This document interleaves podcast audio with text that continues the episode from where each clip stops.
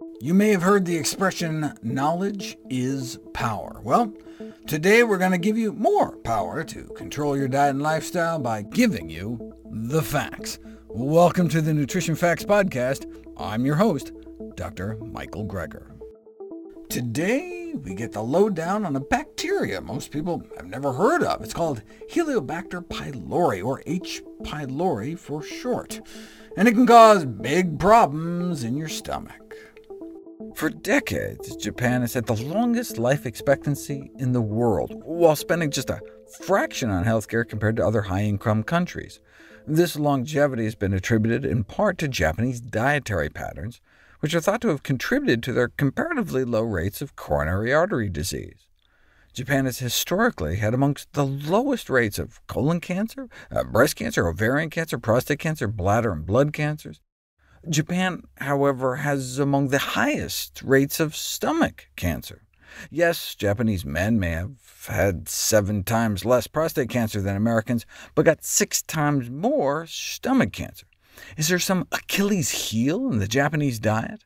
One of the first theories, proposed in the 1970s, was that it was the talc used to polish white rice to give it a glossy sheen.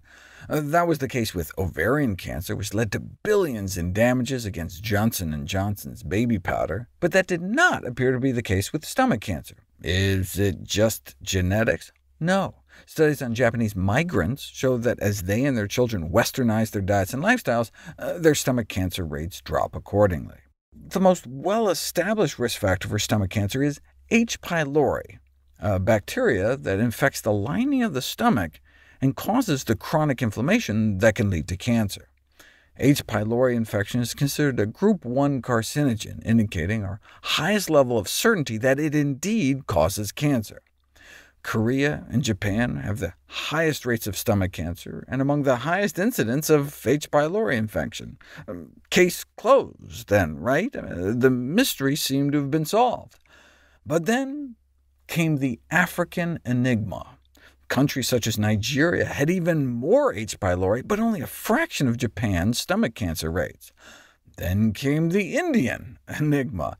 H. pylori is twice as prevalent in India than Japan, yet Indians get 10 times less stomach cancer. Obviously, H. pylori alone can't explain Japan's epidemic. Though most cases of stomach cancer are thought caused by H. pylori, most people with H. pylori don't get cancer. H. pylori is one of the most common human infections. It's been estimated that half of the world's adult population is infected with H. pylori, yet half of us don't get stomach cancer.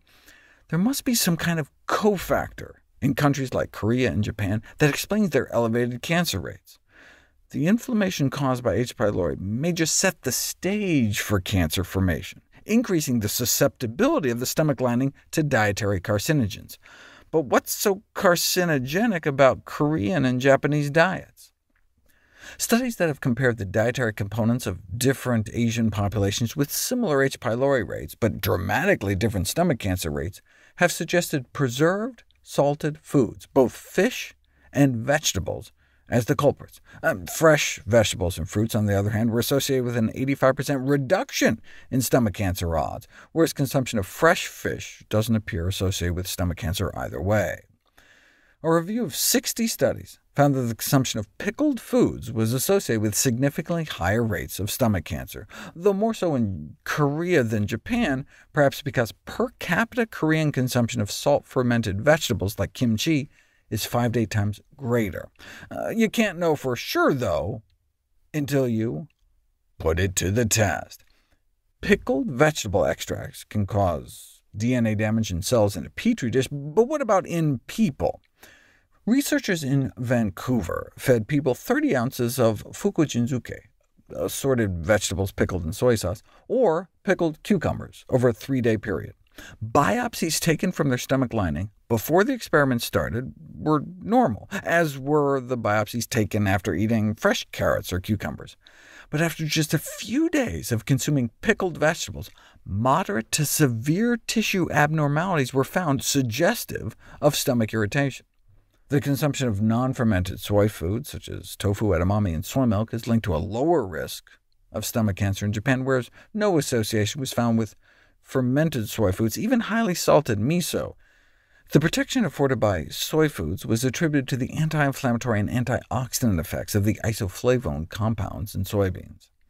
Um, salt itself isn't considered a direct carcinogen, but it may damage the stomach lining, thin the protective mucus layer, enhance H. pylori colonization, enhance the penetration of carcinogens, and enhance the formation of carcinogens.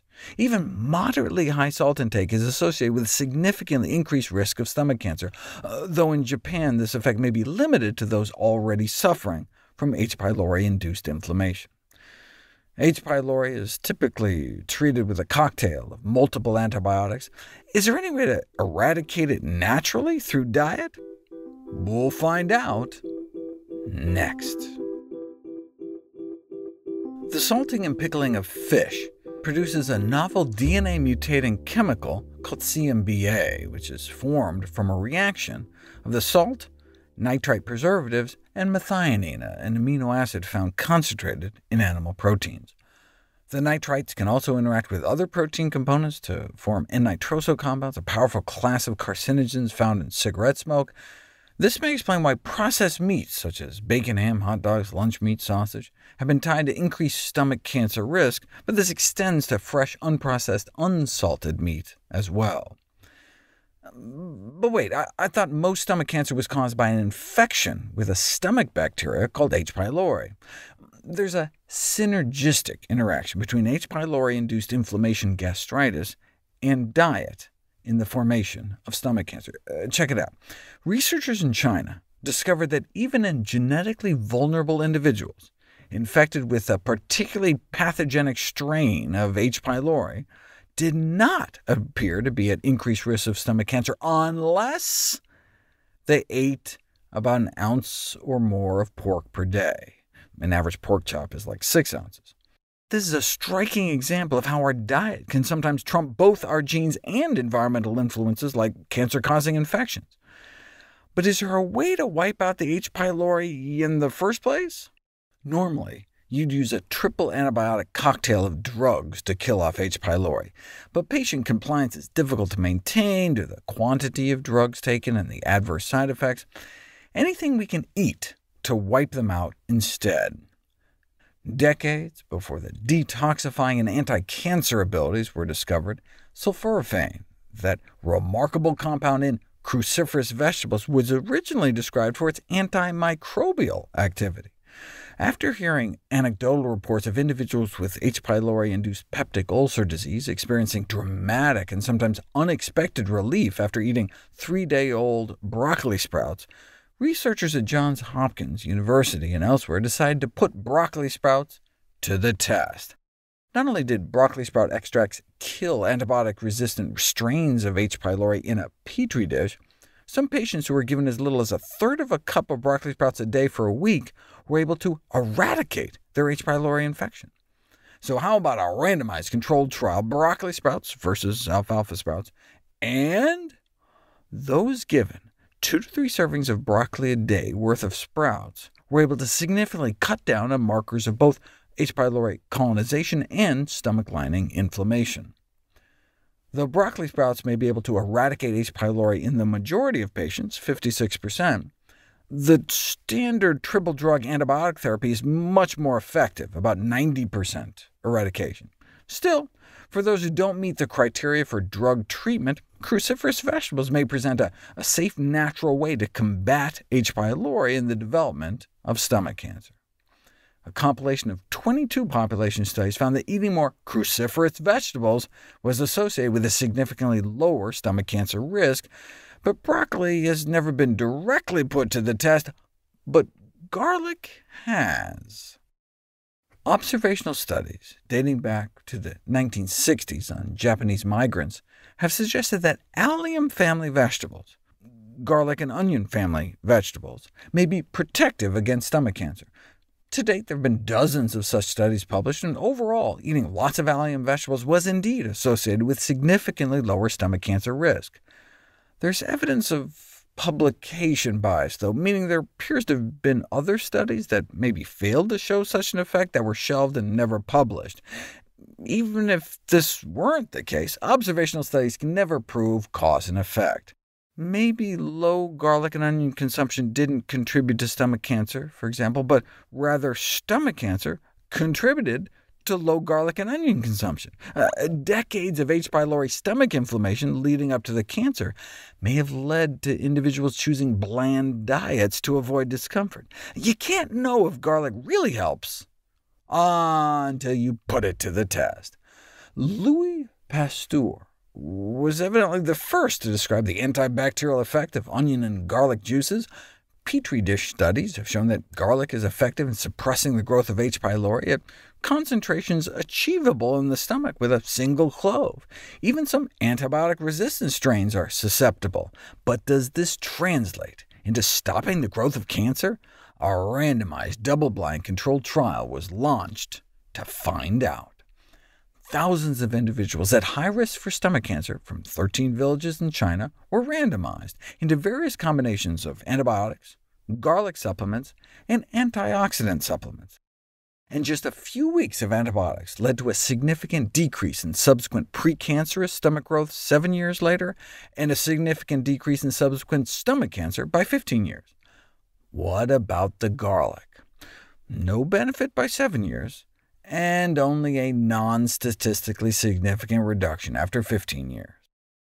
But in 2019, we got the 22-year update, 15 years after the study ended, and those who had taken the garlic did indeed have a significantly lower risk of subsequently dying from cancer, uh, though interestingly, the protective effect of garlic only seemed to manifest among non-drinkers. We would love it if you could share with us your stories about reinventing your health through evidence-based nutrition. Go to nutritionfacts.org/testimonials. We may share it on our social media to help inspire others. To see any graphs, charts, graphics, images, or studies mentioned here, please go to the Nutrition Facts Podcast landing page. There you'll find all the detailed information you need, plus links to all the sources we cite for each of these topics. For a timely text on the pathogens that cause pandemics, you can order the ebook, audiobook, or hard copy of my last book, How to Survive a Pandemic. For recipes, check out my second-to-last book, How Not to Diet cookbook. It's beautifully designed with more than 100 recipes for delicious and nutritious meals. And all the proceeds I receive from the sales of all my books goes to charity. NutritionFacts.org is a nonprofit, science-based public service where you can sign up for free daily updates on the latest in nutrition research via bite-sized videos and articles. Everything on the website is free. There's no ads, no corporate sponsorship. It's strictly non-commercial. I'm not selling anything. I just put it up as a public service, as a labor of love, as a tribute to my grandmother, whose own life was saved with evidence-based nutrition.